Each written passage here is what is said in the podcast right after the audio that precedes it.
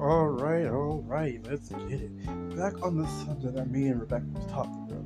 So yeah, people should misjudge us, and people should not be able to give us that point in life where we're not supposed to be judging other people, but it's highly certain that people do this every time, and this place, I mean, not supposed to be judged, nor be judged by other people, and cannot cannot be misjudged.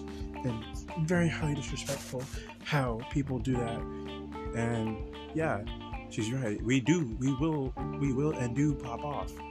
Yeah, that's that's uh, it's true, but the way I see it, we're in a judgmental world, and I will introduce her again, hopefully tomorrow, and we'll get back on the topic because I know she'll be down for it. So again, back on topic. But yeah, people should not be judging us. Hashtag no judgment. And it's supposed to be feel like us, and basically feel like we can be ourselves. So yes.